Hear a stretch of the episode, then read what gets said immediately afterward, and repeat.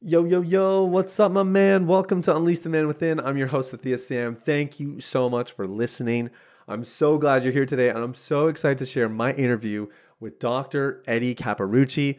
This man is no stranger to the podcast. Um, he's been on here a bunch of times, and then we've kind of talked behind his back a little bit uh, on the episodes as well because he's just so good. He's very easy to quote and reference, and he's got some really impactful books as well. Um, and I, you guys also hear me talk about Sean Bonato my lead coach he's actually been trained and certified by dr eddie capparucci. So that's partially why you know he's a little bit of a legend in our circles. Um, but we did not bring him on today for our sake. We brought him on today for yours. And the reason I wanted him back on is because I think Eddie is probably one of the best at speaking to males about sensitive issues in a way that they get it. Especially for the ages of like, if you're 30 to 55, like this guy's gonna be, it's gonna feel like he's reading your mail uh, pretty much the whole time. And so we had a very robust interview. Uh, we talked about a little bit of everything. I'm kind of having a little bit of fun right now because obviously I'm getting ready to become a dad and because I'm getting ready to become a dad, it's um it's fun to ask some of these more experienced fathers, you know, about any advice that they have. So we touched on that. We talked about how men can help their wives in healing in the recovery process. We talked about emotional development and why that gets stunted in men and what they can do to reverse that effect. We talked about how technology is decimating face to face interaction and our concept of healthy relationships and what we can do to sort of combat the adverse effects there.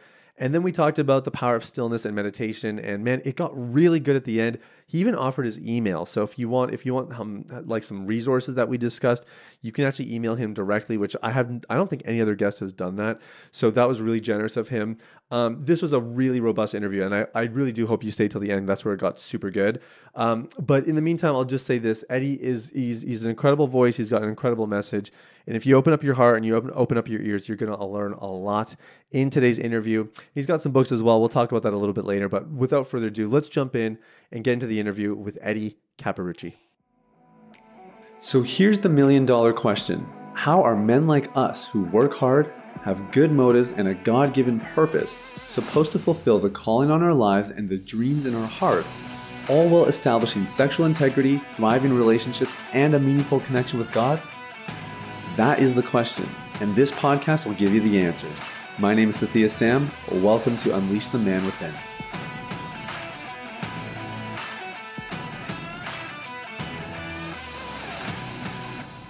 Beautiful. Well, it's so good to have Eddie Capparucci back on the podcast. Uh, we've done uh, a, a, bunch together, you know, between endorsing each other's books and some interviews here and there. And I always enjoy our time, man. Welcome back. It is wonderful to be here with you, my friend. I always enjoy the time we get to spend together. We don't get to spend enough time together. I know, I know. That's it's got to be one of the hardest things about the virtual world, isn't it? You make all these friends around the world, and you can only spend so much time with so many people. We're just too busy. We're too busy trying to save the world. Yeah, I know, right? For better or for worse. Yes, absolutely. Yeah. yeah. Well, you are you're always up to interesting stuff, and I love the way you found uh, what I would say are like the core elements of recovery, integrity, and health um, in a, in a way that's easy for guys to understand. That's some, something you just do incredibly well.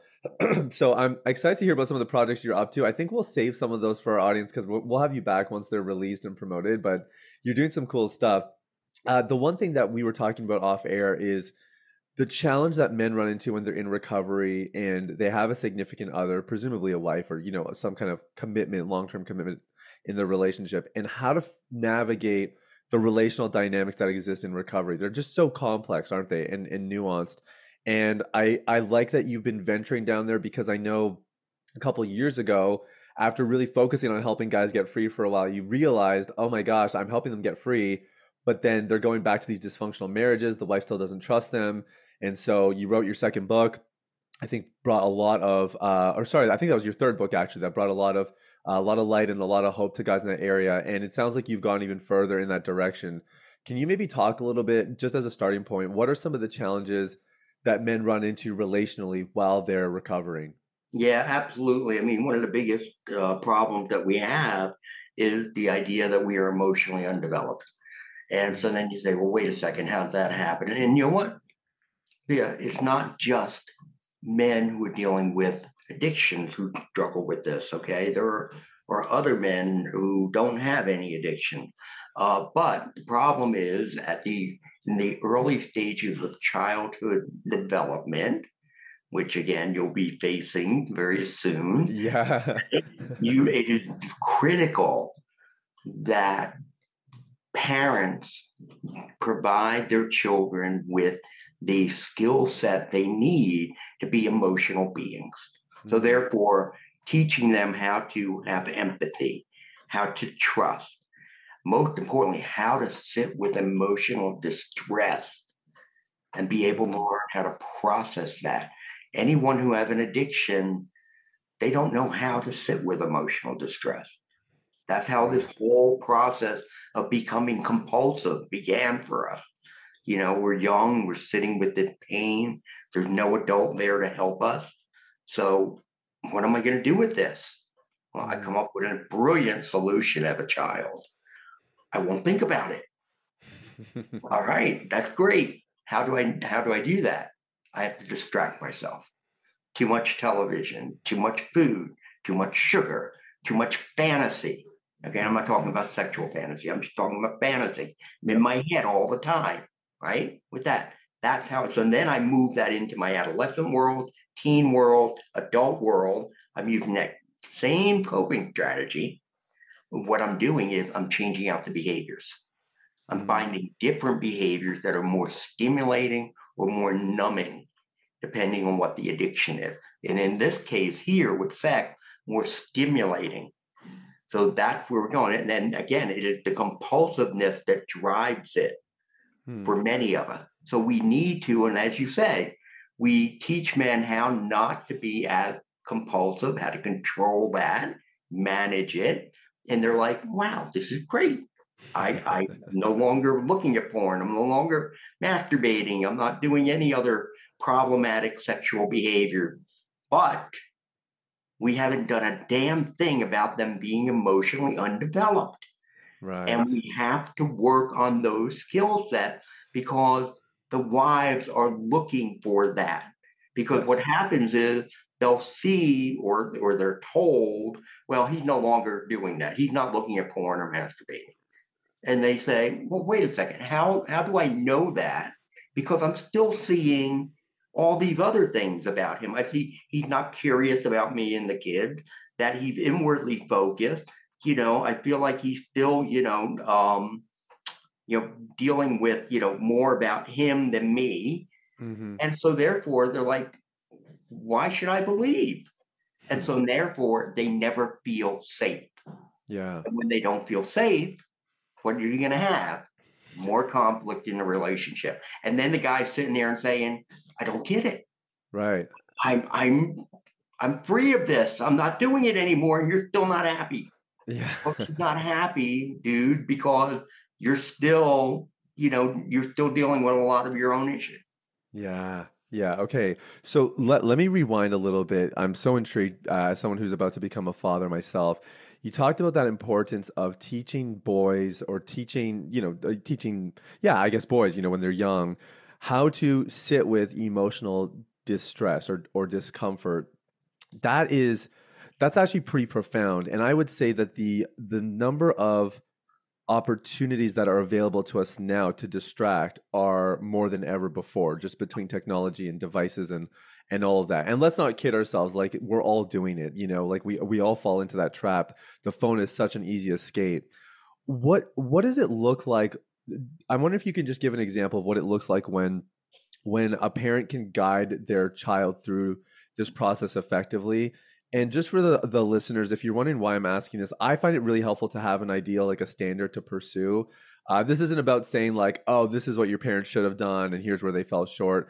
But I think for us, you know, for someone like me who wants to become a, a father, uh, for those of you who are fathers right now, I'm hoping that an example like this can maybe at least cast a bit of vision for what what this could look like and how maybe a father could start doing this for their own kids. Yeah, absolutely, absolutely. And you're right. we all have something that we are trying to get more addicted to, and we have to be very, very careful about that. But let's let's say you have like a you know a, a child who's like two, two and a half, um, and they have an older sibling. The older sibling going to a birthday party, and and the older siblings all you know very excited about it, and so the little one very distraught, you know, and crying, carry on, and and like having a tantrum because wants to go to the party.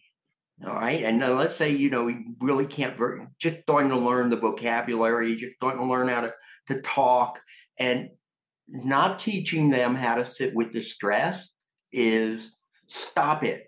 You know what? Stop carrying on like that. If you, I'm gonna, you know, smack you on your bottom. I'm gonna send you your room. I'm tired of hearing you. You know, get out of my face. Get away from me. Hmm. That is not now. He still he goes away. He doesn't know what to do with this pain. Because for him, I'm not invited. I don't belong. He doesn't have those thoughts. But it's yeah. the emotion that why can't I be included? Mm. Okay, doesn't somebody I want to have part of that fun? I want to enjoy that, right? That's what he. So you send him off. He's still feeling that. You have know what to do with it. So he mm-hmm. still continued with the tantrum until he probably cries himself to sleep or something like that. And you begin the process of that's what he's going to learn to do. I have to figure out something to get away from the pain versus to say, look, sit down, you know, sit, let's sit. I understand you're upset. I know you want to you want to go, right? Yeah, want to go, want to go. Yeah, I know. Unfortunately, you know, this is for bigger kids. You will have lots of parties. Okay, you will go to many different things, and he's still carrying on because again he wants to go now, right? Okay. Yeah, yeah. yeah I get it. I know you want to go now, but you know what? Tell you what, you and I, we're gonna go. Let's go to the park and we'll we'll get together and we'll have a good time and we'll do something while he's doing his. Yeah. Now, now you're teaching him. All right. Well, now you know what? Need to go find my own stuff that I can do because I can't always be able to do what everybody else wants to do. Yeah. Right? Yeah. So, and then what you also want to do at when you're together with him, because you don't want to stop there. Okay, because we don't want to give him a sense that oh, you know what, we got to constantly be feeding you something good to deal with something bad. That's not the point. We then sit and talk and say, give him the word for the emotions he was feeling. Mm-hmm. all he's feeling is frustration. And that what you were feeling was disappointment. Mm-hmm. You're gonna be like, all right, this I don't disappointment, but you keep saying that to him. You were disappointed. We're all disappointed. Mm. And you're hmm. going to be disappointed at other times in your life too. Right. Okay, that's part of growing up is being disappointed. Yeah. So that that's an example of how do you do that. It sounds a little bit like it, you as a as a per as a person or a father, whatever level of comfort you have with distressing emotions is basically the level of comfort that you can impart to your kid. Because in that example, like the the first example where the kid where the parent is saying, basically just trying to shut them up and and push it aside. Usually, it sounds like it's the it's the parent who's feeling their own discomfort with it. They can't handle it, so they're just trying to you know shut it down. Which obviously that's, we've all been there, right? We've all done that, whether you have kids or not. That's exactly right. But see, that's also part. See, sometimes that happens because the parent may just be feeling overwhelmed. All right, maybe the parent mm. has the ability to do what I just outlined, but they're overwhelmed, so they just shut the kid down. Yeah, but, yeah. But in many cases, it is that emotionally undeveloped individual. And you know what? Women can be emotionally undeveloped too. And you're going to mm-hmm. see more and more of that as we move forward into the next generation because we're looking at people. I was watching them the other day. I'm just so amazed. There were these two girls, they probably in their early 20s, they're out for breakfast and they're just sitting there on their phones like this. and it's like you're sitting across from each other. And so you're going to see a lot more when it comes to women also dealing with being emotionally undeveloped. But if we have that, then therefore we don't know, we're going to get frustrated by a kid being frustrated. Yep. And then it's just going to be all about shutting somebody down. That's the inwardly focused blind spot. Yeah, okay, that makes a lot of sense. So you have these guys who are going through recovery journey, they're doing the inner child work, they're getting to the roots of the issue, experiencing freedom, and then there's the relationship dysfunction. And the language that you used off air was that men who are in this process need to be able to help their wives heal as well. What what exactly does this look like for you? And um, I'm wondering if you can give us maybe some of your principles or rules for how men should be engaging with their significant other while they're recovering as well. Right, absolutely. This is becoming, well, it's been, it's always been a big problem. Um, you know, Barbara Steffens came up with, you know, the whole um, concept and idea uh, with the betrayal trauma uh, model, you know, years ago, and perfect. It makes perfect sense. Yeah. Versus before, where we used to look at the, you know, the betrayed partner as you know codependent, which is you know totally false. That is yeah. not it. Although there are a few, there are a few, there's a handful out there that they are codependent, and we see them kind of rush back into the relationship without getting the security that they need. But they are a very small minority of here. It is that idea. With that comes the idea, came the idea that, you know what? We do everything that they need. And I don't want to say we, we're talking about the betrayer, everything they need to make them feel safe for as long as they need it. Well, what happens when we're going into year four, year seven, year 10, and they're not healing at all? Mm. And now, now, let me make this very clear. I am talking about the guys who have done the recovery work. Yeah. Been flawless in their recovery work. All right. They're not acting out any longer and they're moving along. They're not setting the women back. But we've seen that before too, right? Somebody they, they do it for six months, boom, act out. Well, guess what? The wife goes back to zero, ground zero. Mm. All right. She's not staying with you where you are. She's back here. And I've seen re traumatized women over and over again because the guy can't get it right. We're not talking about them. Mm. We're hmm. talking about the guy who does it. He, he's disciplined. He knows what he needs to do. He takes really good care of himself from a self care perspective. Yeah. And he's very focused on his recovery. He looked for those warning signs and he's doing wonderful. And she's not healing at all. Okay. What do you do in those circumstances there?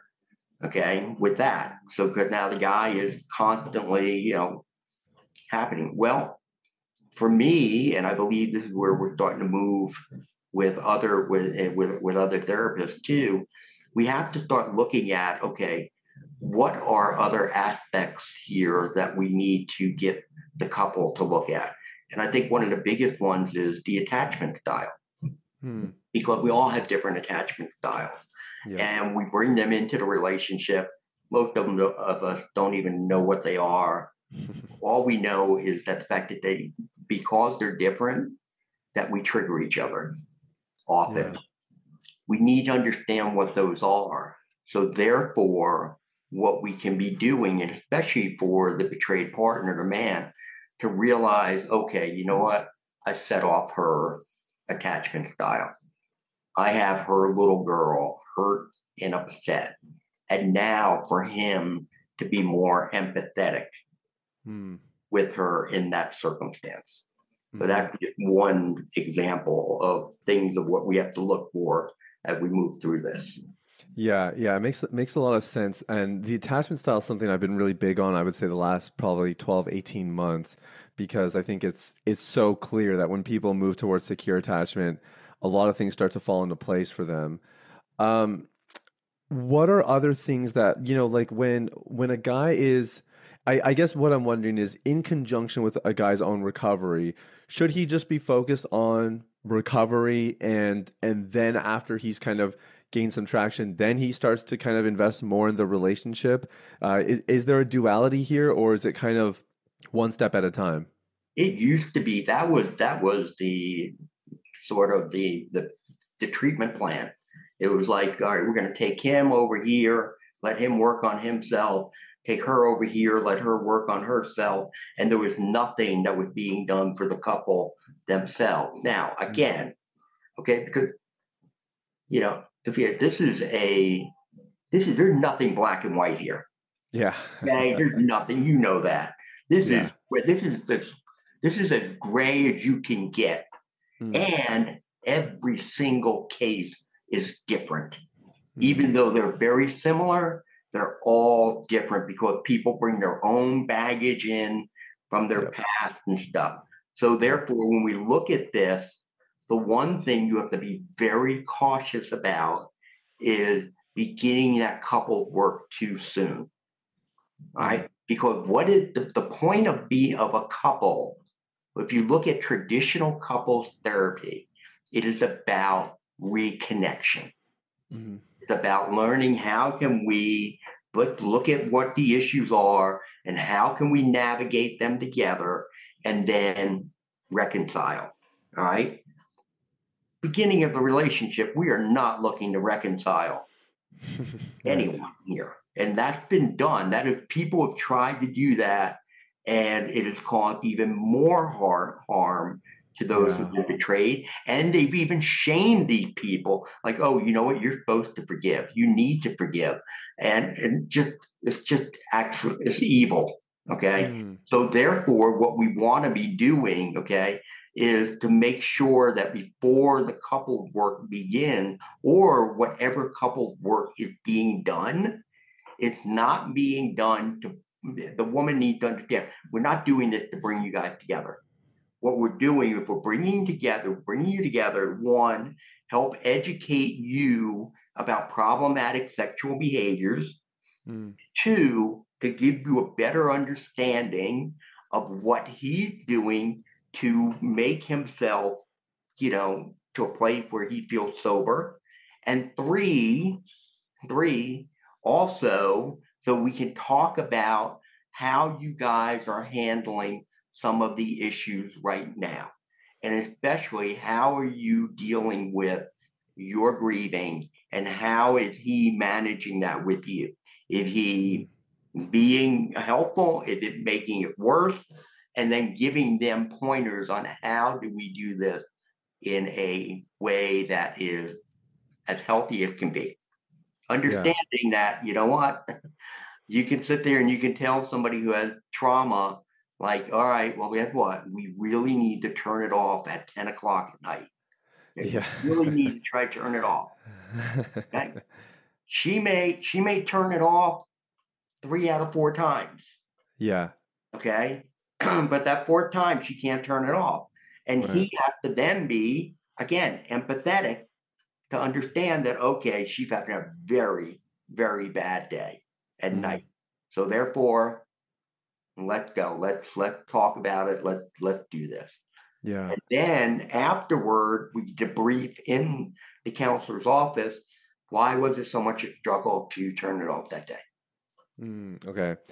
What what can a guy do if I mean I, we've kind of presumed that the wife I guess would be open, you know, or would at least be willing to, you know, sit down with a counselor or or explore some couples work.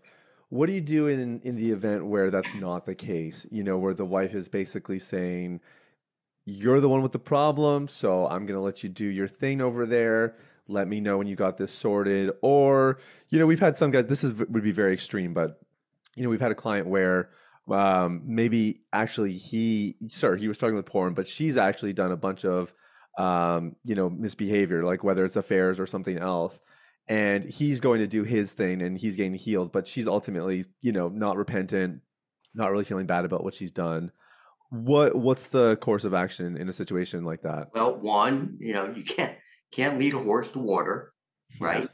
What they're Yeah. saying, and you can't.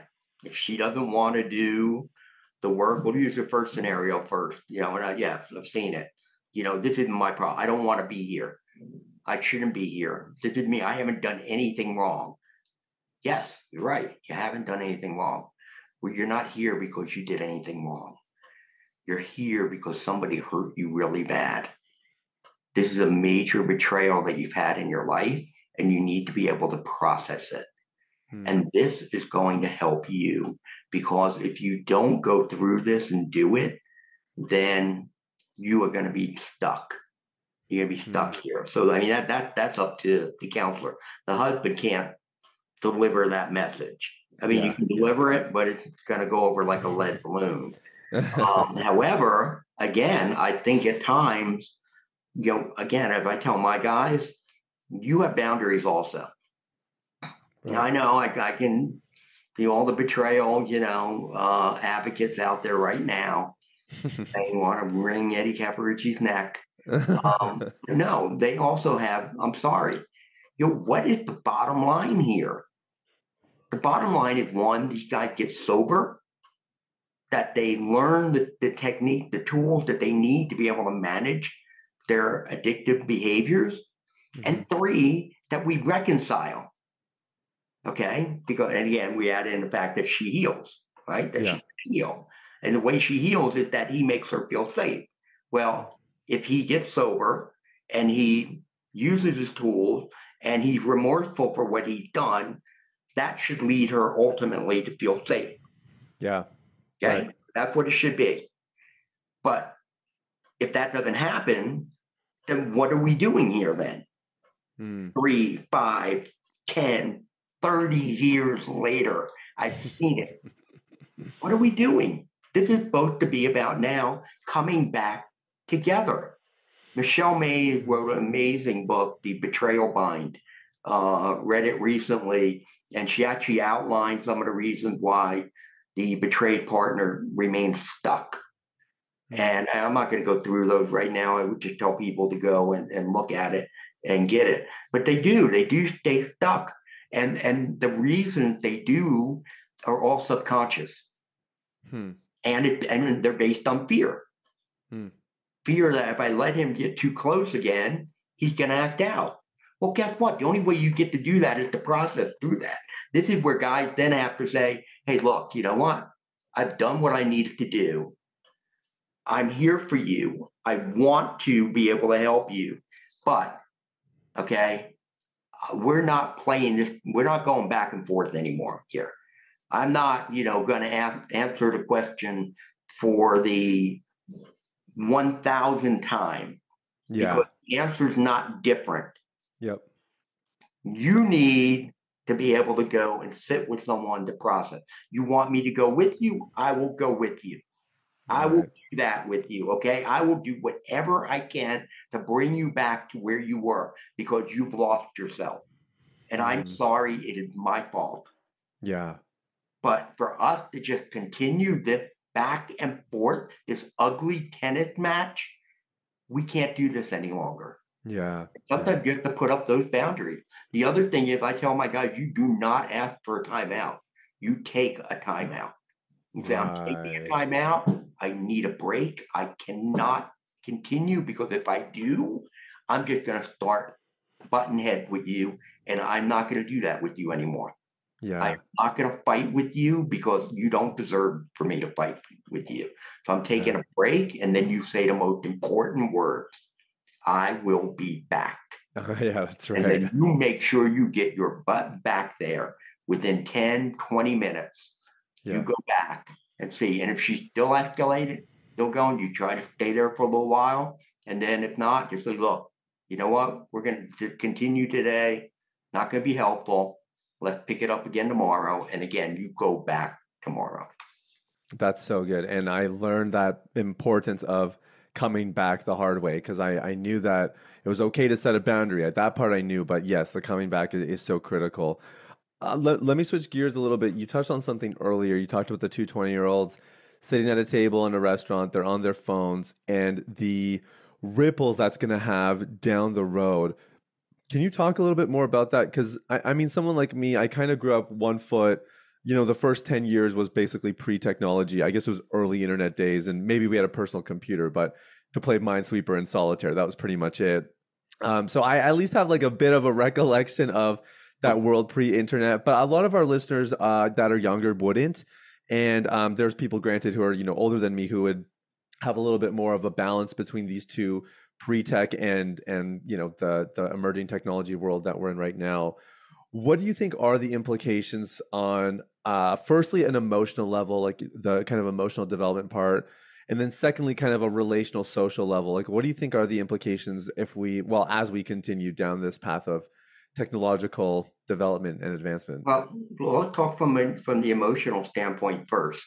Uh, as we discussed a lot of that needs to be done in the early stages of childhood development with our parents. But then again, how do we take what we've learned and fine tune it? How do we become uh, more efficient in being able to identify our emotion, share them, and have people share theirs with us without becoming over anxious, right? Well, we practice. You practice. You go out and you talk to people.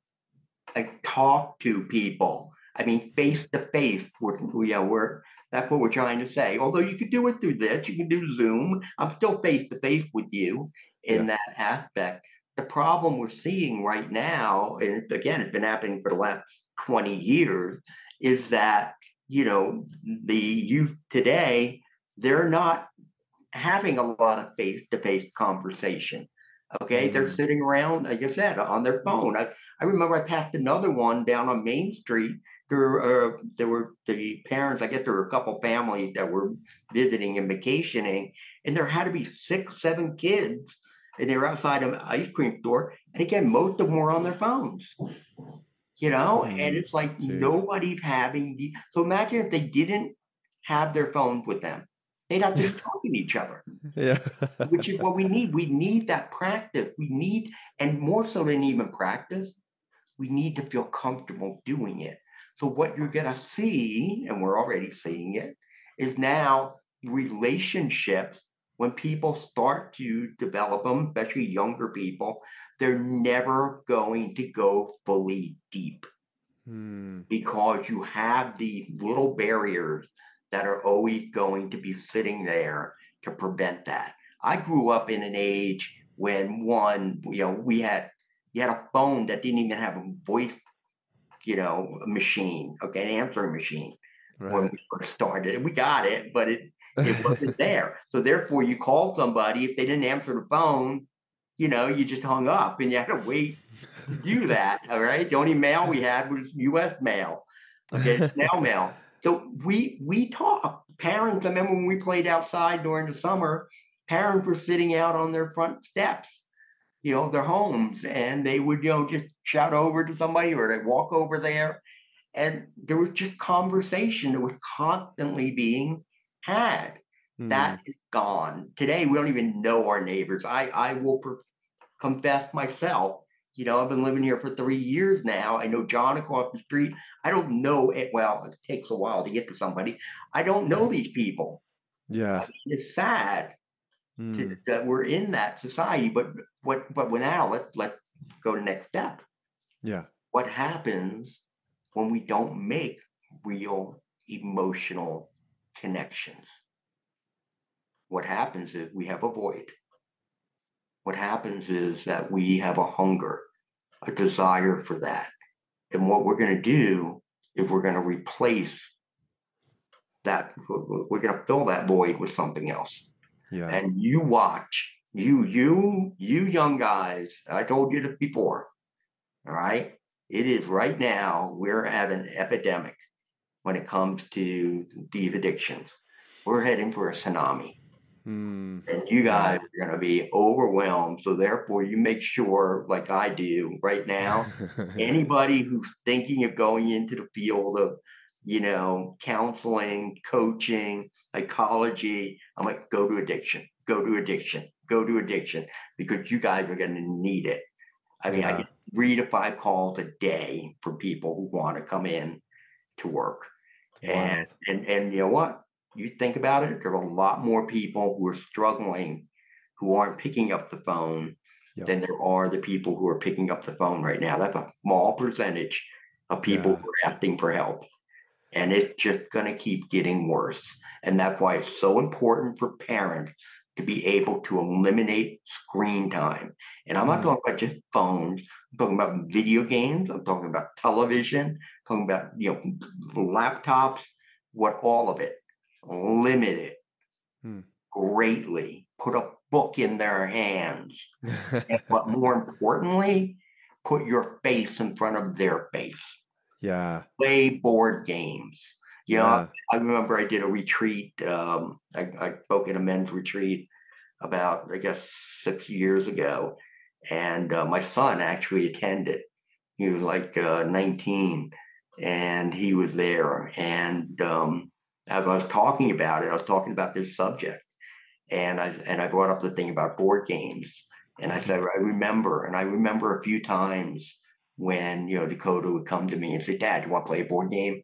I'm like, "Son, you know what? just too busy right now. Sorry, I just can't." And I sat there and I said, "You know what? I I'd do anything to play that board game again." Yeah. And um, and it got me really, really choked up.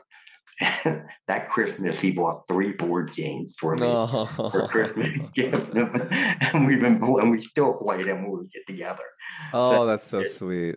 Yeah, but but you know, you the time that you have with them is limited. Yeah. Need to make the most. And yes, I know life is busy. I know you have your own pressures. I know you may own have your own, you know, issues that you're dealing with. But you know what? Don't make them wind up. You know, don't let the, the generational curse continue. So at Mm. some point we have to break it. Yeah. Faith and I, we came from you know really bad backgrounds. In fact, we have almost identical stories. It's Mm. incredible. We decided when we got married, we said we are not gonna bring this into our relationship, and we're definitely not gonna push this on our kids. And Yeah. we did. We didn't. Yeah. Were we perfect parents? No, but there are no perfect parents. Yeah. All right. But you know what? We were very, very conscious to make sure that we were engaged with them, that we were communicating with them, were teaching them how to be emotional beings. Oh man, it's so good. It's so good. And and so necessary. I, I remember hearing some stats on Gen Z recently. Uh, one one survey showed that they are not getting married as much.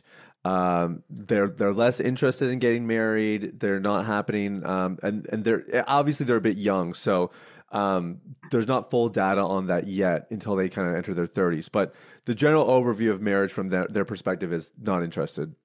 And so you think, oh, well, that must be because, you know, maybe they're sleeping around a bit more. They don't want the long term committed relationships. Gen Z is actually less promiscuous than Yeah. millennials by a lot. Um, and so you start to hear you start to hear the little pieces of data and you can kind of put two and two together that like between pornography, social media, like that's where they're going to get some of these needs met. And I think what you're alluding to, like that epidemic that's on the rise here, uh, it it is so true, and and I do agree that we've really only just seen the tip of the iceberg here. You've talked about uh, from a parenting perspective, which obviously for me, I'm like soaking in every word you say, man. It's so helpful for me as I get ready to become a, a father myself, and I really appreciate it. What about the the adults? So maybe somebody who's listening who is saying, you know what, Eddie, I am escaping with my phone and with social media, and sure, pornography's in the mix, but I know that there's a whole slew of things that I'm doing right now that are stopping me from really building deep uh, relationships and cultivating more emotional connection. What are some little practical things that guys can be doing to at least get the ball rolling? We all know they need to do the inner child work. They got to get to the roots of the issue. Um, you have to really like tackle the addictive elements here. But um, are there is there some low hanging fruit that people can do to get started? There's one really great practical thing to do be still. Ah. no, no, and you know what? Sitting here on your phone doing this, that's not being still. yeah. Okay, that is not being when I'm talking about being still, I'm talking about, you know, go back to the days of our grandparents, maybe our great grandparents used to sit out on the porch in a rocking chair and just sit. Hmm. That frightens us. Hmm. Why? Because it, our anxiety increases. Because we feel we need to be engaged somehow. So, therefore, for me, I believe meditation is one of the most one of the most valuable things we can do. And if you want to let your listeners, um, if you want to have them send me um, an email to edkappa at gmail.com, I will be happy to send them a link to a site that has meditation music. Hmm. And what they need to do every day, and I'm saying this, this is every day, and I'll tell you why. For start with five minutes, maybe go to 10, and you only really need about 10 minutes a day just to be able to sit. You're listening to the music. Now you're probably saying, well, wait a second, if I'm listening to this music, aren't I distracting? No, because one, it, the music is um, bilateral music, the way it plays in both, and it alternates between the ears. Hmm. But it gives you a sense to focus on what what's going on, and then as you thought come into your head, you go back to the music. And what you're focusing on, because there's no words, you're focusing on the movement of the music hmm. and just being still. So, why is that important? Because when you go and you grab your phone all the time, or you sit in front of your iPad, you sit in front of the TV, again, it's because of anxiety. Hmm. We want to do something if I practice that meditation, if I practice the art of being still, when I go to grab the phone, again, it's compulsive. Mm-hmm. It's all compulsive. I don't need yeah. to look at that phone. Yeah. Nothing there. Nobody called me. Yeah. Nothing I need to see right now. All right. Let it go and go back to where I can sit still. See, mm-hmm. we're mm. learning to train ourselves to not be as anxious.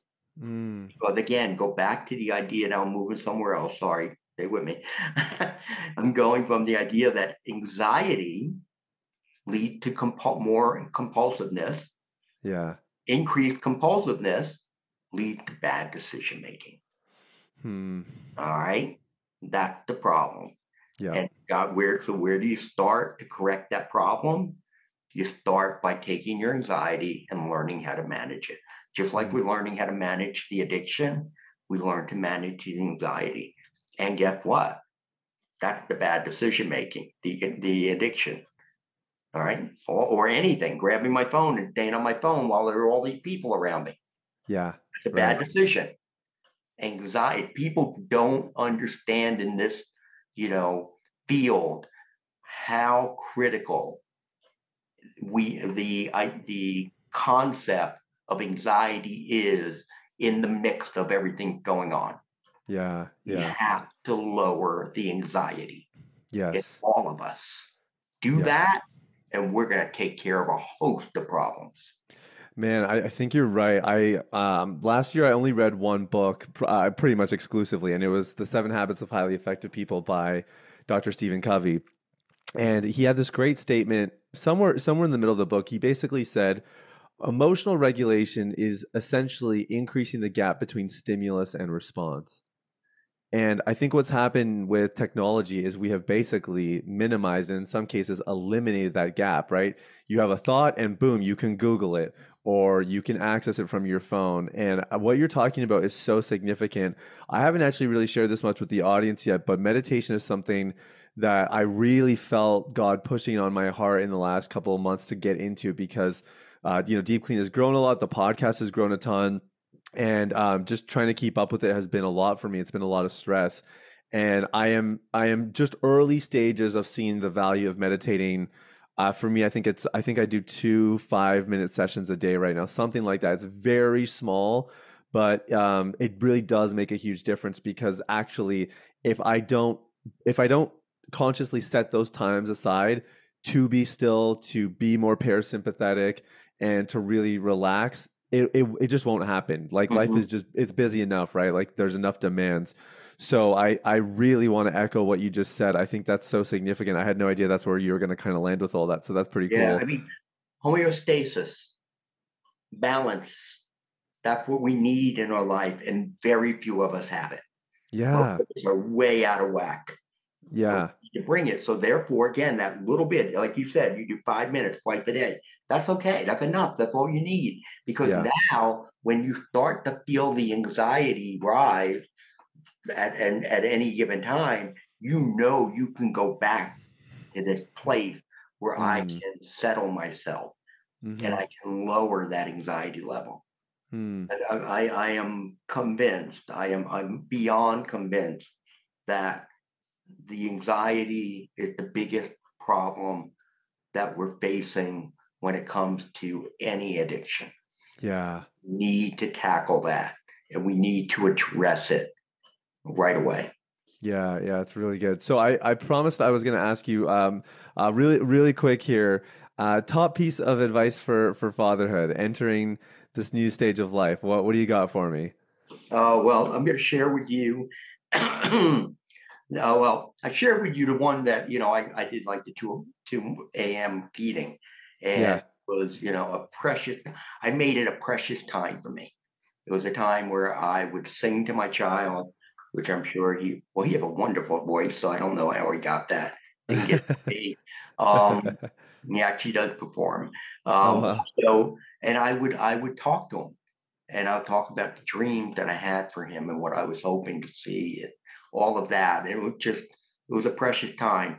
That but was amazing. You, um, the thing that I would really focus on when it comes to, you know, being a dad is look for those teaching moments.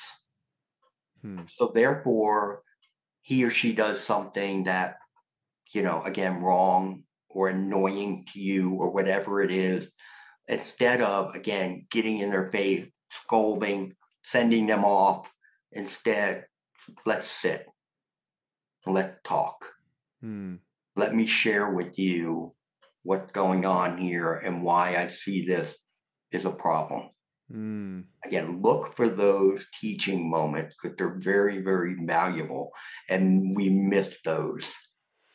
Hmm. And you know, and because and the reason we miss them because our anxiety is too high, mm. and we just can't deal with it at the moment, or we yeah. think we can't deal with it at the moment. We can, we can deal with it, all right. But that anxiety, once it gets out of whack, you know, and it doesn't take a whole lot to yeah. lose that balance. Homeostasis yeah. gets lost very quickly. So anyway, that's what I would be asking or telling you to do. Super helpful. Eddie, always appreciate you, man. I learned so much, took lots of notes here today. We will put um, links to all your resources. You have a bunch. And we'll put your email in there if you don't mind, uh, if, if you're yeah. still okay with that for people who do want to access the meditation music. That is fantastic. Um, thank you. Thanks for all the work you're doing. And uh, I, like I said, you have some really cool resources coming out. So we'll have you back again in a few months. Yeah, we have those. a lot of stuff that's coming up. There's no doubt about it. Hey, I'd also like to give a chapter away of the book, um, "How Men, uh, Why Men Struggle to Love." So oh, sure, yeah. If you want to send me their email, I will send them a free chapter of that book too. Okay, fantastic. Yep. So we'll we'll make sure that email is definitely in the show notes. Uh, in the meantime, God bless you, man, and, and we're Thank cheering you. you on. Thank you. Thank you. Bye bye. All right. Well, what can I say? Eddie is a legend, and I knew that you would enjoy that episode. Uh, so, look, we're gonna put links to all of the stuff he mentioned. He's got, um, you know, a bunch of inner child healing programs. He's got books that are available on Amazon. Um, we're gonna make sure all of those links are there. Uh, but the other thing I want to mention and make sure that you have is um, is his email. It's edkappa at gmail.com. And he said he'll send a link to a meditative a meditative site that I guess he's using on a regular basis. Guys, highly recommend it. Take advantage. This is a valuable resource. And like I said, most people are not actually offering uh, this kind of stuff. So, uh, so that was really kind of him. And look, if you're listening to this and you're saying, okay, I I know that the inner child and doing recovery the right way, developing emotionally, all the stuff we talked about, if you can kind of see how this is playing into your current struggles with pornography and you know it's time to get help and you want somebody who's you know been taught by Eddie. Like if you get work if you work with Eddie you have to pay a lot of money. He's not a, he's not a cheap person. This guy works with professional athletes TV personalities and all kinds of other high level people. But maybe you do want someone who still has that training under their belt and could offer you a similar experience. I would love for you to consider Deep Clean. That's the program that I've designed here and I've built out. I recently just hired a coach. His name's Sean, who's trained by this guy. And so he's actually training all the inner child stuff. But we do a, a bunch of things comprehensively to help men develop emotionally, um, heal their inner child, and ultimately get to the roots of porn addiction so they can be permanently free, not just free for a little bit, but free long term. So if that's something you're interested in, there's a link in the show notes. Book a call with my team. We would love to speak with you. We'd love to see if you're a good fit for what we're doing here. And if you are, then we could talk about what the next steps are. And if you're not, then no harm, no foul. We can redirect you otherwise and make sure that you still get the help that you deserve. So the link is in the show notes to book a call with my team. The links are also in the show notes to reconnect with Eddie if that's something you're interested in. In the meantime, much love to you guys. Thank you so much for listening. We'll talk soon. Bye bye.